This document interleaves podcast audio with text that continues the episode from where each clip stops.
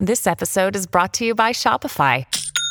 Forget the frustration of picking commerce platforms when you switch your business to Shopify, the global commerce platform that supercharges your selling wherever you sell. With Shopify, you'll harness the same intuitive features, trusted apps, and powerful analytics used by the world's leading brands. Sign up today for your $1 per month trial period at shopify.com slash tech, all lowercase. That's shopify.com slash tech. For the next 31 days on the FCPA Compliance Report, we're going to be bringing you a daily tip, strategy, or idea that you can use to improve your program. Here's your host, Tom Fox, the compliance evangelist. Connected compliance, compliance under one roof.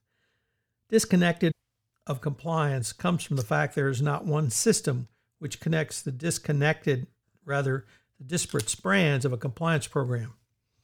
In the view of Thomas Sehested, GAN Integrity founder and its former CEO, Connected Compliance enables a CCO and all those persons in the organization working with compliance to have one central place, one system of record for everything they do.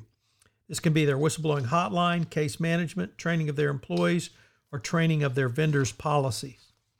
It is literally connecting them all so they are running from one central location, and these disparate systems can be monitored from one central location.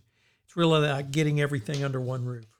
I was struck by that metaphor of getting everything under one roof, as one of the many struggles compliance officers has have is the information that they need is literally siloed across different functions of a company. Information can be contained in the sales function, where there are many employee expense data, information on marketing expenses or charitable donations in the sales organization, but it could be spread among other corporate functions as well. One approach is to plug into these systems and transfer the data to one platform so that the CCO will have a consolidated view. From the technology perspective, this is de- designed to foster ease of efficiency for the compliance professional to access data. This moves past simply the CCO or compliance function as it can elevate into senior management and the board of directors as well.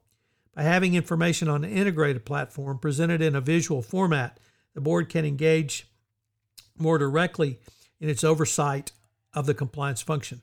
The board can also see the bigger picture at strategic levels and also and then drill down to the tactical level if necessary.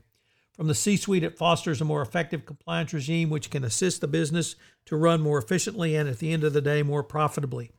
Moreover, by having this data, a CCO can present information to those making business decisions to help them move the business forward to run more efficiently.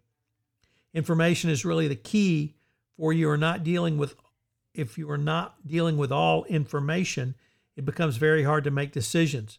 But if you consistently have a 30,000 foot view, a picture of your organization, you're able to communicate effectively and swiftly from your iPad, iPhone, or wherever management may be needing to find you.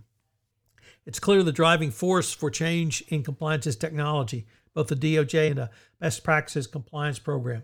Yet there are still and always will be the need for the human element in compliance in many ways because a CCO or compliance practitioner is a leader in a leadership position. To do so, you have to be a strategic partner to the business and you have to be able to determine when your compliance team should be making the judgment call versus when you should be relying on types of objective data. Obviously, this requires striking a balance, getting the uniformity so that you have a predictability in a way that the organization is going to respond to issues as problems arise. Uniformity becomes important if the CCO must still factor in the human judgment. But always remember there's no substitute for human judgment.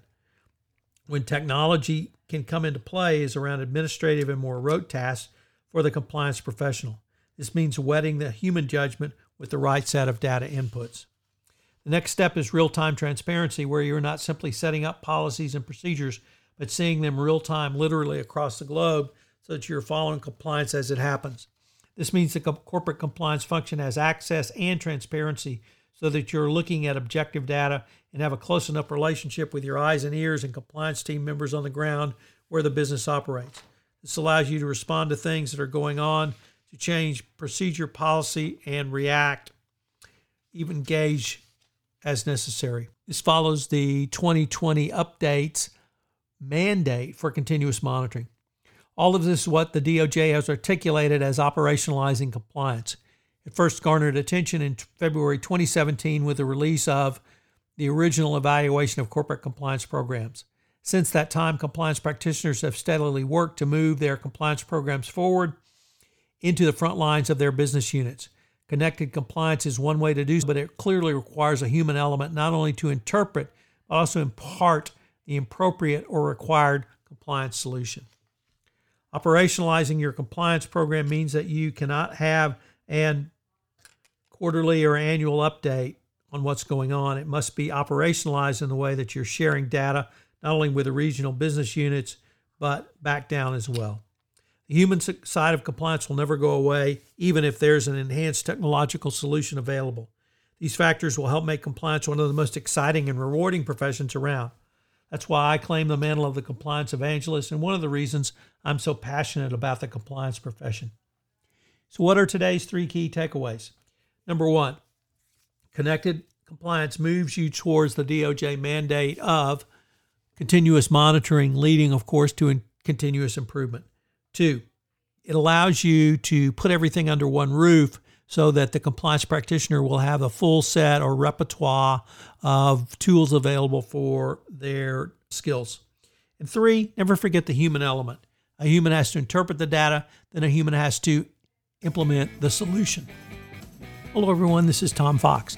I'd like to thank you again for joining me for this episode of 31 Days to a More Effective Compliance Program, and I hope you will join me for our next episode tomorrow.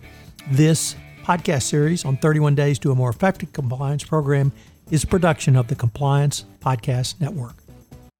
This podcast is a part of the C Suite Radio Network.